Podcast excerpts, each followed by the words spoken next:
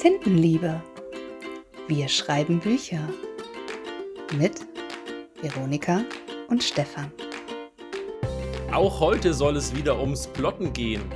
Und nachdem wir in der letzten Folge über das Sieben-Punkte-System gesprochen haben, wird das heutige Thema die Heldenreise sein. Und dann mal gleich die erste Frage an dich, Veronika. An was denkst du denn, wenn du Heldenreise hörst? Also, ich würde ja tatsächlich sagen, das Erste, was mir in den Kopf kommt, ist ein Held oder eine Heldin. Aber auf jeden Fall hat es irgendwie was mit dieser Figur zu tun. Also, ich würde ja sagen, die Figur muss eine Reise machen und ich denke, sie muss sich, die Reise wird sie verändern. Sagen wir es einfach mal so ganz episch irgendwie. Ganz episch. Das ist eigentlich sehr schön, weil ich finde auch Heldenreise ist immer so mit der Fantastik ziemlich verbunden, habe ich das Gefühl. Ja, genau. Also das äh, muss ich auch sagen. Das, das ist auch was. Das ist wahrscheinlich auch der Grund, warum ich äh, die Heldenreise selbst nicht so viel verwende. dabei, dabei schreibst du schon ein bisschen fantastisch, so ist das nicht? Ja, aber nicht so, nicht so. Also ich muss sagen, ich bewege mich halt im Romantasy und Urban Fantasy Bereich. Ja, also ich bin nicht in der High Fantasy zu Hause und äh, eher Richtung Romance. Und da ist natürlich die Heldenreise äh, ein bisschen schwieriger, glaube ich, anzuwenden. Wobei es in der Urban Fantasy, glaube ich, auch sehr oft Heldreisen gibt. Aber mit weniger Fokus auf der Liebe, das stimmt schon. Ja, genau, das stimmt. Aber vielleicht sollten wir jetzt, bevor wir da ein bisschen tiefer einsteigen in die Heldenreise, auch noch mal ähm, eine kleine Spoilerwarnung rausgeben. Beim letzten Mal hatten wir das ja mit Fluch der Karibik und die Heldenreise werden wir euch heute ein bisschen näher bringen und zwar mit dem Beispiel aus Harry Potter und der Stein der Weisen. Also wer von euch Harry Potter noch nicht gesehen, gelesen oder irgendwie drüber gestolpert ist und das unbedingt noch vorhat, der sollte vielleicht heute nicht zuhören, aber ich bin mir fast sicher, dass äh, zumindest Harry Potter und der Stein der Weisen, also den ersten, schon die meisten von euch kennen werden. Ich hätte ja fast gesagt, vor einem halben Jahr ungefähr habe ich ihn noch nicht gesehen gehabt. Aber es stimmt gar nicht, weil ich habe den tatsächlich als Kind damals im Kino schon gesehen. Aber natürlich nicht mehr so viel erinnert und habe das immer letztes Jahr noch ein bisschen nachgeholt, die ganze Reihe. Ah, siehst du? Ja, eben. Perfekt vorbereitet. Jetzt bist du super vorbereitet. Wunderbar, siehst du? Aber bevor wir in das, in das praktische Beispiel einsteigen, vielleicht noch mal ganz kurz so ein bisschen, was, was ist denn die Heldenreise überhaupt? Wie wird die definiert? Was gibt es für verschiedene Formen und so weiter? Und zwar im Prinzip ist das Ganze eine archetypische Grundstruktur. Das heißt, wir haben ähm, 12 oder 15 Stationen, die wir ablaufen. Warum es da unterschiedliche ähm, Zahlen gibt, kommen wir nachher noch zu. Und das Ganze geht ein bisschen zurück auf den amerikanischen Mythenforscher Joseph Campbell. Und zwar, vielleicht kennt der ein oder andere das Werk Der Heros in tausend Gestalten. Das ist quasi fast schon eine kleine wissenschaftliche Abhandlung, in dem der Herr Campbell Mythologien, Religionen, Heldensagen und sonstige Sachen ähm, verglichen hat. Und zwar auch wirklich nicht nur jetzt aus dem europäischen Bereich, sondern wirklich von den ganzen Völkern der Erde. Und festgestellt hat, dass da doch immer wieder eine ähnliche Struktur benutzt wird. Und das Ganze sehen wir halt auch bis heute quasi durchgängig. Das heißt auch so Sachen wie, wir haben es eben gerade gesagt, Harry Potter, aber auch Herr der Ringe oder Star Wars oder Matrix ähm, werden da immer wieder gerne als Beispiel genannt für die Heldenreise.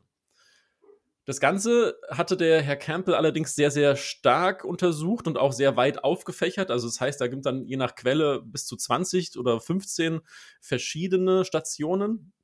Das Ganze hat aber ein Herr Vogler ein bisschen nochmal umgebaut und zwar für Drehbuchautoren und hat diesen Zyklus der Heldenreise einfach nochmal ein bisschen vereinfacht und hat zwölf Stationen festgelegt. Das ist übrigens dann auch diese zwölf Schritte, die wir nachher durchgehen werden.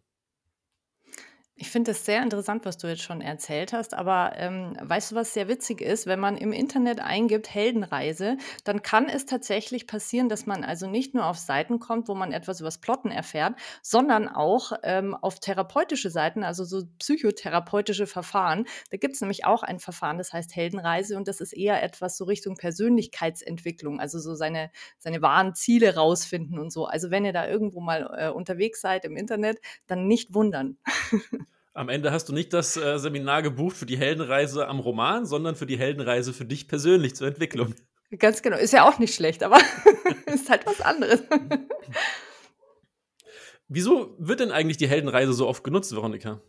Also die Heldenreise ist grundsätzlich einfach mal ein, ein Muster für Erzählungen, das uns sehr bekannt ist einfach. Also das, das ist so im, in jedem so drin, das ist in unseren Gehirnen so ein bisschen gespeichert und wir erkennen das eben schnell und alles, was wir schnell erkennen, ähm, ist, äh, ja, ich sage jetzt mal, wir haben dann einen besseren Überblick drüber und das gefällt uns einfach, ja. Und es gibt halt die Möglichkeit, uns ganz tief in die Figuren einzufühlen und mit der Figur sozusagen in eine fremde Welt abzutauchen und mit der Figur zusammen zu lernen. Und darin, finde ich, liegt halt der Wert der Heldenreise. Ist ja auch so ein bisschen, was ich ja eben schon über ähm, den Joseph Campbell erzählt habe, weil das ist ja genau das, was er rausgefunden hat, dass halt überall in unserem Alltag, wie gesagt, Religionen, Mythen, Märchen und so weiter, was es alles gibt, ähm, diese, diese Struktur einfach vorhanden ist. Und dadurch ja. ist es wahrscheinlich auch in aller unserer Gehirne so gespeichert, Anführungszeichen, dass es halt einfach genau. was Gewohntes ist. Und wir wissen ja alle, Gewohnheiten ähm, sind schwierig, vor allem, also wenn es negative Gewohnheiten sind, ist es schwierig, diese wieder abzulegen. Ja, das stimmt. Ach ja. Äh, ich glaube, das ist nicht nur negativ, ich glaube, das fällt einfach auf alle Gewohnheiten. ja, dann würde ich aber, na, würde ich schon ein kleines bisschen widersprechen, weil wenn ich jetzt 30 oder 40 oder 60 Tage lang immer mich nur gesund ernähre, ist, glaube ich, trotzdem die Wahrscheinlichkeit, dass ich wieder abrutsche, größer als umgekehrt. Das wäre jetzt eine eigene Folge wert, gell? Gewohnheiten. Aber okay. hatten wir ja mit Schreibroutinen ja auch schon mal im genau, Gespräch genau, zumindest. Gut, wir werden jetzt auf jeden Fall im, im Nachgang das Zwölf-Schritte-Modell quasi von ähm, Vogler näher beleuchten. Wie gesagt, das sind zwölf Stationen, ist einfach auch ein bisschen anschaulicher und wie gesagt durch Drehbuchautoren. Also das ist vielleicht auch so ein Tipp im Allgemeinen. Alles, was du als, Ramo ähm, als ähm, Romanautor brauchst und, und lernen magst, kann man sich eigentlich auch beim Drehbuch ein bisschen abschauen teilweise, zumindest was das Storytelling angeht. Ja, genau, das stimmt. Und was man einfach auch noch dazu sagen muss, wir sprechen hier die ganze Zeit irgendwie von hier 20 Punkte, 15 Punkte, 12 Punkte.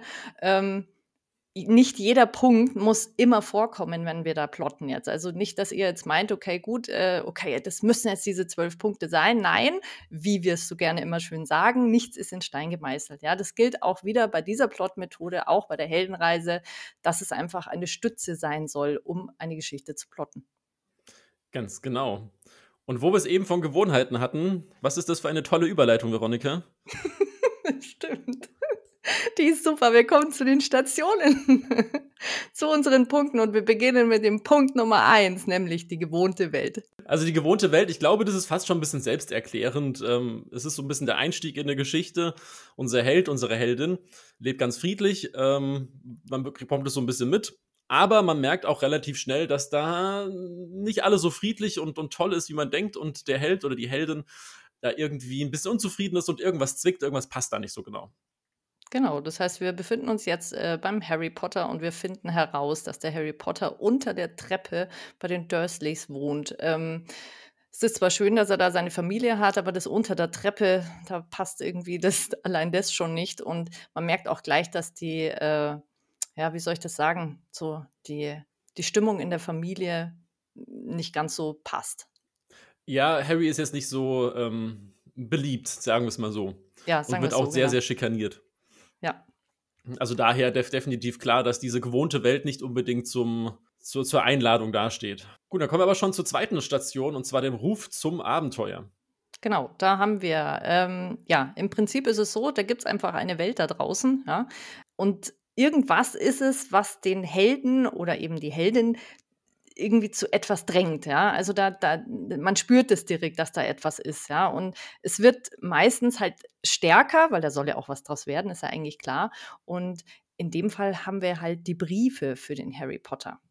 Genau, also sogar was externes im Prinzip. Man kann das Ganze auch intern machen, dass man halt sagt, okay, die, dieser Ruf zum Abenteuer, dieses Drängen kommt von innen heraus, aus einer eigenen Unzufriedenheit. Ich meine, klar, das ist bei Harry auch da, aber das Stärkere ist hier natürlich die Einladung, die reingeflattert kommen. Genau, aber hm? dieser Ruf ähm, geht gleich weiter in die dritte Station, in die Verweigerung des Rufs. Und das bedeutet im Prinzip nur, dass diese Komfortzone, die diese gewohnte Welt mit sich bringt, meistens nicht verlassen werden will. Oder aber, was jetzt bei Harry Potter eher der Fall ist, dass es extern ist. Das bedeutet, dass der Onkel diese ganzen Briefe, die die Einladungen nach Hogwarts sind, zerreißt und gar nicht erst dem Harry gibt. Also auch genau. hier sehen wir wieder, man kann das intern und extern gestalten einfach. Genau, das heißt also, wenn der Held oder die Heldin eben die Komfortzone selbst nicht verlassen möchte, sind wir bei intern und äh, beim Harry Potter war es eben dann extern mit dem Briefe zerreißen vom Onkel. Genau. Also wir ja. schon bei Station Nummer 4. Ja, das geht schnell irgendwie. genau. Und zwar sind wir bei Station 4. Das ist also die Begegnung mit einem Meister oder mit dem Meister oder einem Mentor. Das ist, äh, ja, in Harry Potters Fall ist es, würde ich ja sagen, eher ein Mentor. Und zwar der Professor Dumbledore, der den Harry Potter halt so durch die, durchs Abenteuer führt, so im, im Großen und Ganzen. Ja. Der Professor Dumbledore hat natürlich auch eine Wahnsinnserfahrung in der Zaubererwelt und ähm, die möchte unser Held oder eben die Heldin, je nachdem, erlangen. Genau, wobei wir auch noch im Vorfeld ja diskutiert haben, eigentlich fehlt diese Szene im Film ja auch, weil Dumbledore dort nicht direkt eingeführt wird, sondern, also klar, ganz am Anfang des Filmes, als er das Kind ablegt. Aber ähm, hier ist es ja fast schon eher Hagrid, der, der ja vorbeikommt und sich dann ähm, Harry annimmt.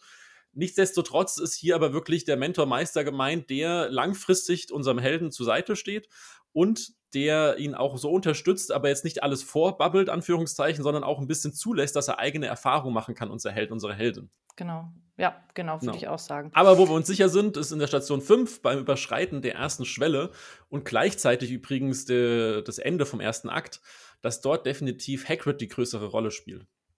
Absolut, ja, genau, weil Hagrid kommt nämlich und holt den Harry ab und er nimmt ihn in die Winkelgasse mit, zeigt ihm sozusagen das erste Mal die Zaubererwelt. Ähm, es ist so, dass bei Punkt 5, ähm, das passiert also häufig auch unfreiwillig, also das ist dann so, ja, eigentlich gar nicht wirklich geplant oder gewollt. Ähm, der Held bricht im Großen und Ganzen auf, ja, und oft ist es auch so, dass bei der Heldenreise, äh, Heldenreise da zum Beispiel einen Schwellenwächter gibt, den er irgendwie überwinden muss oder sowas, ja. Also nicht immer, kann, aber wenn dann bei Punkt 5. Genau, also ich meine, das ist unfreiwillig, ist ja auch ganz leicht zu erklären, weil wir haben ja auch die Verweigerung des Rufs. Es muss sich ja irgendwas wieder schwerwiegend geändert haben, dass er dann wirklich äh, möchte. Also gehen wir mal einfach von einer internen Verweigerung aus. Das heißt, oh, ich bin jetzt in meiner Komfortzone, ich möchte die gar nicht verlassen. Dann kommt meinetwegen ein Mentor, Meister, das kann schon der erste Knick sein, wo man denkt, ah, okay, da ist doch was, äh, wo ich hin möchte, wo, wo ich raus möchte, wo ich etwas habe, was ich, was ich beginnen möchte, ein Abenteuer zum Beispiel. Und dann bei diesem Überschreiten ist es halt dann wirklich teilweise auch sehr, sehr drängend. Also es kann auch sein, dass es aus Not heraus ähm, die Figur die Heimat verlassen muss. Ich meine, bei Herr der Ringe kennen wir das ja zum Beispiel auch, dass dort ein unwe eine unweigerliche Gefahr droht einfach. Ja, ja. Und ähm, dieser Schwellenwächter, ja, das ist, kann natürlich verschiedenste Formen haben. So ein klassisches Beispiel ist vielleicht auch jemand, der, der einfach an einem Portal zum Beispiel steht, wo man einfach durch muss und der halt ausgetrickst werden muss und so ein bisschen als, als Schwellenwächter dient. Aber auch dort ist einfach der Fantasie freier Lauf gelassen. Genau, und schon sind wir bei Punkt Nummer 6. Und zwar, ähm, jetzt kommen wir auch so ein bisschen zu, zu einer Zweideutigkeit in der Bezeichnung der, der, ähm, der Stationen, beziehungsweise dass es halt verschiedene Bezeichnungen gibt. Also hier habe ich zum Beispiel gefunden, dass es sehr viele auch als Werkzeuge oder Freunde bezeichnen oder aber auch als Bewährungsprobe Verbündete und Feinde. Auch hier ist es wieder ein bisschen selbsterklärend. Das finde ich so schön an den Stationen, an den Titeln dass es halt dazu kommt, dass der Held Freunde oder auch Werkzeuge findet und halt ähm, Fähigkeiten erlernt. Und es wäre hier natürlich bei Harry Potter ganz klassisch Hermine und Ron, die dem Harry das, äh, beistehen. Und auch, dass er einfach in der Winkelgasse ja auch ein bisschen ausgerüstet wird, schon so ein paar Sachen ähm, bekommt, was, was Zauberstäbe und sonstiges angeht. Also auch hier sieht man wieder, dass diese Stationen so ein bisschen wischiwaschi, Anführungszeichen, sind, weil ohne diese Zauberstäbe als Grundlage hätte er ja auch das ganze Werkzeug dazu nicht, was er später braucht.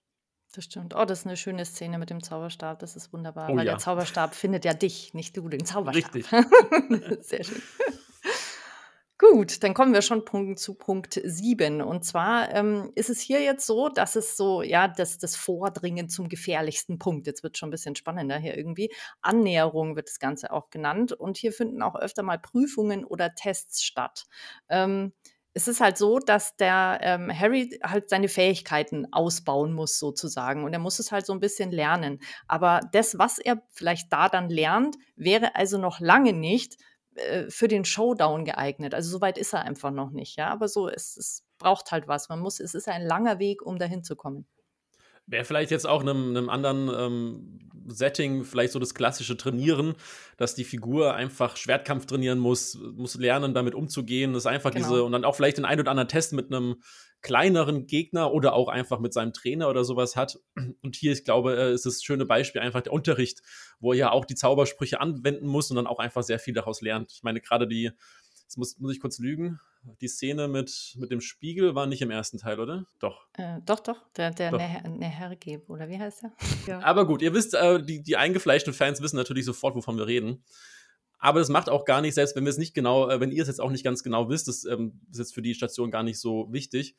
Denn es geht jetzt schon zum Showdown, zur achten Station, dem Entscheidungskampf oder auch Tod und Wiedergeburt. Da gibt es eigentlich gar nicht so viel zu sagen, außer dass es halt einfach der Showdown ist, der Kampf mit dem Bösewicht. In dem Fall der Kampf mit, mit Professor Creel, den ich bestimmt falsch ausgesprochen habe. Du, ich glaube, da, da bist, du nicht allein. das macht aber gar nichts. Auch hier wissen wir genau, wer, wer gemeint ist. Also haben einfach hier wirklich den Endbösewicht für diese, für diese, für diesen Film natürlich nur. Also auch hier sieht man auch wieder, ähm, der Bösewicht oder der Antagonist ist natürlich, je nachdem, wie man es betrachtet, immer jemand anderes teilweise. Also hier in dem Sinne, für diesen Film ist es ganz klar, dass dieser Professor als Antagonist da ist. Ähm, über das Ganze betrachtet ist natürlich ähm, Lord Voldemort der, der wirkliche Endgegner. Und da kommt ja auch noch mal ein, ein Scheidungskampf später in äh, anderen Filmen. Und da muss man auch einfach gucken, dass man das, auf was man, auf was man es bezieht, einfach auf diesen ersten Film oder auf eine ganze Reihe. Da kommen wir aber nachher auch noch mal ganz kurz zu. Der Entscheidungskampf dient ja auch meistens dazu, was dann später noch kommt für, den, für, den, für die Hauptfigur, dass das sehr, sehr viel weiterbringt. Und das heißt, auch die Freunde sind natürlich trotzdem teilweise da, die Unterstützer, aber ähm, vielleicht in dem Moment auch einfach ausgenockt. Auch das ist vielleicht ja natürlich auch, genau, so ein bisschen im Hintergrund und, eher, und so. ja. Genau. Ja, und auf so einen, äh, auf so einen Wahnsinns-Showdown und so einen Entscheidungskampf folgt natürlich Punkt Nummer 9, die Belohnung. Es muss natürlich eine Belohnung erfolgen, das ist irgendwie, ist ganz klar. Okay, ähm, nee, äh, und zwar kann das eine, äh, ja, es kann eine physische Belohnung einfach sein, also dass man eben etwas erhält. In dem Fall ist es ja der Stein der Weisen, den der Harry Potter in der Hosentasche hat, oder? Stimmt? Ja, richtig. Genau. Und ähm, häufig ist es halt so, dass bei diesem Punkt diese, diese Belohnung auch meistens gekoppelt ist mit irgendeiner Erkenntnis über sich selbst. Also ich, ich muss jetzt gerade überlegen, ich weiß nicht, äh, war in Harry Potter, hat er irgendwie Erkenntnis über sich selbst bekommen nach dem Showdown? Durch, durch den Kampf jetzt nicht vielleicht unbedingt, aber das kommt jetzt gleich noch so in der elften Station, dass da halt einfach neues Wissen auch da ist und er das dann auch mit, ja. mitnimmt. Aber im Prinzip könnte man das auch für, für andere ähm, Geschichten so ein bisschen übertragen, dass er einfach dann zum Beispiel in, in der Szene einfach sich selbst überwindet und halt vielleicht eine Angst überwindet oder auch ähm, vielleicht anders handelt, als er es am Anfang gedacht hätte und halt einfach zum Guten quasi, Anführungszeichen, ähm, mehr hingezogen ist und das halt auch als, als Erkenntnis mit rübernimmt. Genau. Dann kommen wir jetzt schon zu Punkt Nummer 10 und der Punkt Nummer 10, den, den darfst du uns jetzt gleich nochmal erläutern, aber man muss gleich dazu sagen, der wird im Harry Potter so ein bisschen übersprungen, oder? Ja, ist ein bisschen, bisschen wieder wischiwaschi, Anführungszeichen, wo man einfach so schön sieht, dass diese Systeme nicht immer eins zu eins umsetzbar sind. Also das, der Rückweg ist im Prinzip so auch das Ende vom zweiten Akt und damit der Beginn vom, vom dritten Akt, von der Ausleitung vom Ende. Und zwar ist es einfach so ein bisschen der Rückweg zur alten Welt. Also es wird ein bisschen ruhiger. Wir haben ja eben gerade die hohe Spannung gehabt, haben den, den Endfight äh, gehabt im Prinzip. Und hier kann man sich jetzt ein bisschen drüber streiten, weil im Prinzip ist es ja so, dass Harry ohnmächtig wird und wacht dann wieder im Krankenflügel auf. Und in dieser Szene wird natürlich jetzt auch wieder viel preisgegeben und wird ein paar Informationen übermittelt. Das haben wir jetzt für uns einfach im 11., in der 11. Station nochmal ein bisschen zusammengefasst. Könnte man jetzt auch mit der 10. ein bisschen in Verbindung bringen. So eine 10. Station, also nur weil ich mal gerade drüber nachdenke, ist, äh, kann man sehr schön, glaube ich, im Herr der Ringe und im Hobbit sehen. Da sind die sehr ausführlich. Genau, die elfte Station, wie eben angekündigt, ähm, beinhaltet jetzt so neue Erkenntnisse. Genannt wird sie auch so letzte Verwandlung oder Wandel des Selbst. Das heißt im Prinzip, dass unser Held so eine 2.0-Version wird im Prinzip. Das heißt, ähm, dass es vor allem ein starkes Indiz für die Figurenentwicklung ist. Also er sollte jetzt auch an einem Punkt sein, an dem man nicht mehr am Anfang war. Ansonsten wäre es nicht so zu, zu empfehlen, also sonst ist einfach die Figurenentwicklung auch nicht so gut gelungen. Beispiel hier wäre es zum Beispiel, dass Dumbledore ja auch mit Harry dort spricht und ähm, ihm auch erzählt, dass er ja unantastbar ist für Voldemort, weil seine Mutter sich ja für ihn aufgeopfert hat. Zumindest wird es so genau. erwähnt dort. Und dementsprechend ist dieses Wissen ja für ihn neu. Das ist das, was wir eben gerade meinten mit, dem, ja. mit den Erkenntnissen über sich selbst. Kann man ein bisschen drüber streiten, wo man diese Szene jetzt dann genau hinpackt. Aber wir haben es jetzt einfach hier für, für den Wandel des Selbst einfach entschieden. Da sieht man im Prinzip eigentlich auch wieder, wenn man das jetzt vergleicht, auch mit der letzten Folge mit der äh, Sieben-Punkte-Struktur oder dem Sieben-Punkte-System, dass einfach äh, einzelne Punkte wirklich ineinander übergehen Also, dass das, dass das Ja. nicht immer alles so ein festes, äh, äh, steifes Schema ist, sage ich jetzt mal. Definitiv. Andererseits natürlich trotzdem noch so locker ist teilweise, dass man es einfach in viele Sachen ähm, überstülpen kann, Ja. wie wir es ja auch bei der Sieben-Punkte-Struktur gesehen haben. Ja, genau, das stimmt. Dann fehlt nur noch die zwölfte und letzte Station. Welche ist das denn, Veronika? Die zwölfte und letzte Station ist dann sozusagen die Rückkehr. Also ja, im Prinzip ist es so, dass, der, dass der Held oder die Heldin eben zurückkehrt. Entweder hat er vielleicht irgendwas dabei, also diesmal, keine Ahnung, mit dem Super-Elixier, das er irgendwie benötigt dringend oder was auch immer. Ja, das Elixier hast du natürlich aus, aus dem Namen herausgeleitet und zwar wird es auch öfter die zwölfte Station als Rückkehr mit dem Elixier bezeichnet, weil dieses Elixier so diese Belohnung darstellen soll, teilweise. Ähm, genannt wird es aber auch zum Beispiel Herrscher zweier Welten, weil nämlich das, das Problem ja quasi ist, wir sind ja aus der gewohnten Welt rausgekommen, haben dort jetzt eine neue Welt entdeckt und kommen jetzt wieder zurück. Und bei Harry Potter zum Beispiel sieht man das sehr schön. Er, Harry muss jetzt wieder zurück zu den Dursleys. Und das ist natürlich nicht so angenehm. Und deshalb ist es hier auch öfter so, dass es entweder man so merkt, okay, alte Gewohnheiten kommen wieder durch. Er will das versuchen zurückzuhalten, unser Held, unsere Heldin.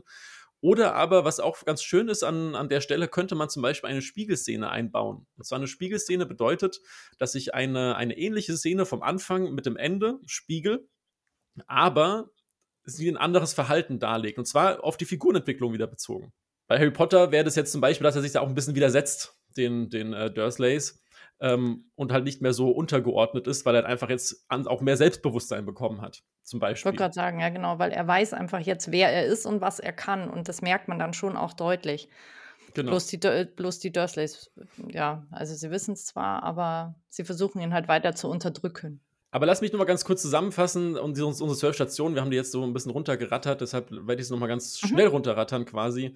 Also wir haben die Genau. gewohnte Welt, den Ruf zum Abenteuer, dann die Verweigerung des Rufs, unsere Begegnung mit dem Meister oder Mentor. Dann überschreiten wir schon die erste Schwelle. Dann haben wir unsere Bewährungsprobe oder auch unsere Werkzeuge und Freunde, die wir finden. Wir haben dann schon die Annäherung, das Vordringen zum gefährlichsten Punkt, bevor es dann tatsächlich zum Entscheidungskampf kommt, unserem Showdown, aus dem meistens eine Belohnung auch wieder hervorgeht. Und dann der Rückweg. Dann äh, während des Rückwegs meistens ja dann auch dieser Wandel des Selbst einfach, dass man hier erkennt, dass der Held eine zweite Version ist, eine 2.0-Version. Und am Ende die Rückkehr dann wirklich in die alte gewohnte Welt. Meistens, muss auch nicht immer sein. Gibt ja auch zum Beispiel, ähm, ohne jetzt zu spoilern zu wollen, einfach Beispiele, wo der Held zurückkommt und merkt, er kann in dieser alten gewohnten Welt gar nicht mehr leben. Er muss wieder ausziehen. Es geht gar nicht. Also auch das ist ein mögliches Szenario für, eine zwölfte, für die zwölfte Station.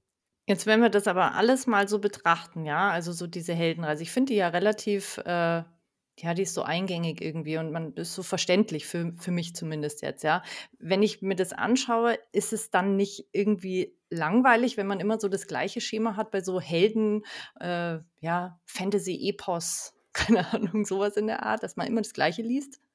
Da könnte ich aber auch genauso fragen, ob nicht die Sieben-Punkte-Struktur immer langweilig ist, oder? Gutes Argument, ja. Die ist vielleicht nicht ganz so gängig, ich weiß nicht, ja, keine Ahnung. Also ich glaube, das ist, die Frage kann man nicht, nicht hundertprozentig beantworten. Es wird immer jemanden geben, der sagt, ja, definitiv ist das alles total langweilig und öde. Andere werden dann sagen, nein, du kannst es ja komplett kreativ benutzen. Und das war ja auch das, was wir schon im Vorfeld gesagt haben. Man muss sich ja nicht an jeden Punkt halten, eins zu eins. Es hat natürlich trotzdem, wie auch schon bei der Sieben-Punkte-Struktur, seinen Sinn, warum es in dieser Reihenfolge da ist, warum es aufeinander aufbaut. Auch hier, wie, wie bei allen Schreibregeln, Anführungszeichen, ich nenne es ja lieber äh, Schreibrichtlinien, die man einfach frei interpretieren kann auch. Ja. Man sollte halt wissen, wenn man das eine oder andere weglässt, wie zum Beispiel hier den Wandel des Selbst, also die, die Figurenentwicklung einfach den, den Höhepunkt wegnimmt, dass es halt einfach eine Auswirkung hat und dass es ja dann flach wirken kann zum Beispiel. Also das heißt, ein bisschen Freiheit hat man da immer natürlich. Man muss ja auch ähm, zwischendrin was füllen. Also es wird ja nicht nur sein, dass man die Stationen eins zu eins so abarbeitet und dann hat man auch vielleicht nur 50 Seiten so ungefähr, wenn man es wirklich extrahieren würde. Aber zwischendrin passiert ja auch noch ganz viel. Und es gibt auch noch Subplots und so weiter. Andererseits, das höre ich immer wieder, wenn ich mich mit äh, Menschen unterhalte, die sich mit Dramaturgie beschäftigen, ist es natürlich so, dass zum Beispiel, schön genanntes Beispiel, das sind die Hollywood-Filme, dass es dort dann teilweise auch sehr viel Anklang gefunden hat, die, die Heldenreise und da auch so ein bisschen abgearbeitet wird, was das Ganze natürlich immer wieder vorhersehbarer macht. Ähm, was mich jetzt mal interessieren würde, und zwar die Heldenreise ist ja, das hatten wir, glaube ich, in der letzten Folge haben wir das auch schon mal angesprochen. Die Heldenreise bezieht sich ja stark eben auf diese Figurenentwicklung. Ja? Ähm, wenn du jetzt eine äh, Geschichte hast, die mehrere Hauptfiguren hat, würdest du dann sagen, du planst jetzt praktisch die Heldenreise für jede dieser Hauptfiguren einzeln oder für sie zusammen? Kommt ein bisschen drauf an, wie, wie umfangreich das Ganze werden soll. Also ich würde es jetzt eher tatsächlich auf die eine Hauptfigur beschränken. Da werden jetzt natürlich ganz viele aufschreien und sagen, aber es gibt doch manchmal einfach auch zwei Hauptfiguren, die kann ich mich nicht entscheiden. Doch, man muss sich entscheiden einfach in dem Moment. aber was man halt für jeden machen sollte, ist eine Figurenentwicklung. Und wenn man eine Figurenentwicklung macht, dann kommen auch viele dieser Stationen hier einfach drinne vor. Und daran sieht man halt wieder, dass es nicht eins zu eins umgesetzt werden muss, aber ich würde jetzt trotzdem einfach sagen, ich würde es für, für eine Figur auch einfach mit abstimmen auf den Plot, weil viele Sachen, die jetzt hier erwähnt werden, auch wenn es sehr, sehr stark auf die Figuren bezogen ist, ist ja auch immer ein Bezug auf den Plot mit dabei. Und ja. der ist in der Regel dann ja nicht bei allen drei so stark. Das haben wir ja auch letzte Folge gesehen bei dem Beispiel von Fluch der Karibik. Da genau. konntest du ja auch deine sieben Punkte im Prinzip für alle Hauptfiguren anwenden, aber es war bei ja. der uns ausgewählten, beim Jack, einfach ein bisschen extremer, ein bisschen schöner und anschau anschaulicher. Ja, genau, richtig. Die andere Frage ist natürlich, was ich jetzt zum Beispiel nicht sehe, wie wir es bei der Sieben-Punkte-Struktur gesagt haben, dass wir jetzt irgendwie jedes Kapitel ähm, mit einer Heldenreise belegen könnten. Das würde ich nicht, nicht empfehlen, weil das ist einfach nicht. zu ausführlich dafür. Ist, äh, ja, ich glaube auch, dass es dann irgendwann äh, artet es dann doch aus, ja. Nein, aber was man natürlich sich überlegen kann, ist, ähm, was wir vorhin ja schon angedeutet haben, auch bei Harry Potter sieht man das ja, ähm, die Heldenreise, die man auf einen Film anwenden kann, aber auch die Heldenreise, die man im Prinzip über die ganze Reihe legen könnte. Das ist etwas, was man sich auch immer überlegen muss, wenn man plottet und man möchte einen Mehrteiler schreiben, dann sollte ich auch einen Hauptplot haben, der sich über alles erstreckt und dann halt die einzelnen Plotte über das ja. über den Band nur jeweils. Das stimmt. Ich finde ja, dass die Heldenreise ist ja, also finde ich, eine der ja, ausführlicheren Plot-Methoden, also neben der Schneeflockenmethode, die lassen wir aber jetzt mal außen vor. und wenn ich mir das so über, äh, also wenn ich mir das jetzt so anschaue, wenn jetzt jemand zugehört hat, ich glaube, dass das schon, dass die Köpfe wirklich rauchen jetzt schon nach diesen zwölf Punkten. Und ähm, deswegen haben wir heute mal eine Tinten-Challenge für euch, damit ihr nicht aus, aus der Übung kommt mit dem Kopfrauchen. deswegen möchten wir heute nämlich von euch, dass ihr euch eure aktuelle Geschichte mal vornehmt, die ihr entweder lest oder schreibt, je nachdem. Und sucht doch mal nach mindestens drei Stationen und ordnet da äh, irgendwie eine Szene oder ein Kapitel dieser, dieser Station dann zu. Wir haben extra gesagt nur drei, weil mit zwölf wäre es, glaube ich, echt krass gewesen. Wir haben gesagt mindestens drei. Ja, okay, gut. In meinem Kopf steht nur drei. Ja, berichtet uns gerne, wie, wie schwer euch das gefallen ähm, ist, diese drei Stationen rauszusuchen oder wie einfach, ob es vielleicht tatsächlich, wenn ihr auch mehrere Projekte habt oder mehrere Geschichten, die ihr gerade im Kopf habt, ob es vielleicht immer dieselben Stationen sind, die euch gleich am, auf Anhieb einfallen. Da sind wir einfach sehr, sehr neugierig, was, was euch da so an Erfahrungen begegnet. Genau, und das Ganze könnt ihr uns natürlich gerne auf Instagram berichten. Und zwar findet ihr uns unter tintenliebe.podcast. Wir sind sehr gespannt. So, bevor wir jetzt gleich zum Outro kommen, liebe Veronika, bist du jetzt etwas begeisterter von der Heldenreise oder magst du sie noch weniger als vorher schon? Nein, ich muss ganz ehrlich sagen, ich, ähm, ich finde sie wirklich schön nachvollziehbar. Also das ist tatsächlich was, also ich, ich könnte ich könnte damit arbeiten, muss ich sagen. Aber wie gesagt, das ist von dem, was ich schreibe, irgendwie, ich glaube, dass es echt schwierig wäre. Also ich stelle mir jetzt gerade so eine Romance vor, ich glaube, dass das echt schwer wäre, die da äh, anzuwenden. Aber sollte ich mal ja so ein richtig schönes Fantasy-Epos schreiben, dann würde ich die auf jeden Fall vorziehen. Wobei das wäre ja auch mal eine schöne Challenge für uns, mal einen, einen Liebesroman raussuchen und gucken, ob man die Heldenreise anwenden kann. Ich glaube tatsächlich, dass das schon funktioniert. Ich glaube auch, aber gar nicht so leicht. Ich glaube, da müsste man echt ein bisschen abwandeln. Das ist ja kein Problem, haben wir jetzt ja auch gemacht. Ja, wir können das. Wir können das. Wir das, das sowieso. Ich finde es halt einfach sehr, sehr schön, diesen, diesen Wissenschaft, also Anführungszeichen, ähm, wissenschaftlichen Hintergrund, dass sich jemand die Mühe gemacht hat, wirklich diese ganzen Mythen und alles durchzugehen und da ein bisschen ja. zu schauen, was einfach immer gleich ist. Und das macht es für mich einfach noch ein bisschen anschaulicher und ein bisschen, ja, Anführungszeichen fundierter, aber gleichzeitig natürlich auch mit der Gefahr, es ein bisschen altbacken wirken zu lassen. Ja, aber so ist es halt. Aber manchmal, du musst einfach, man muss es immer wieder sagen, einfach. Also, das ist, ist ähnlich wie mit den Klischees. Also, es, es, alles hat irgendwie seinen Ursprung und es wird teilweise einfach auch gewollt. Ja, also es ist ja, wie wir es vorhin schon gesagt haben, die Heldenreise ist halt was, was uns äh, gefällt, weil es uns irgendwie bekannt ist oder bekannt im Sinne von, weil es einfach greifbarer für uns ist. Und deswegen ist das also, ja, finde ich das gar nicht negativ eigentlich, wenn das so nach der Heldenreise Nö, negativ gar nicht. Ich würde es ganz, ganz neutral eigentlich formulieren. Es hat alle seine Vor- und Nachteile und dementsprechend, genau. wie, wie, wie bei jeder anderen Plotmethode auch. Genau. So, dann wollen wir euch aber nicht länger auf die Folter spannen und noch kurz erzählen, was euch denn nächste Woche bei unserem zweiten Podcast-Kanal Wir lesen Bücher erwartet. Dort wird Rahel wieder einen Roman vorstellen, und zwar Gelbauge von und mit Miljan Ventus. Also im Sinne von von ihm geschrieben und mit ihm zusammen vorstellen. Und Veronika und ich werden in zwei Wochen dann hier bei Wir schreiben Bücher uns über Romananfänge oder auch einfach gute Romananfänge unterhalten. Da werden wir unter anderem über die ersten Sätze sprechen oder was so ein Anfang haben sollte, damit man wirklich reingezogen wird in das Buch. In dem Sinne wünschen wir euch eine schöne Woche, hoffentlich bis nächste Woche bei Rahel und eine gute Zeit. Tschüss. Tschüss.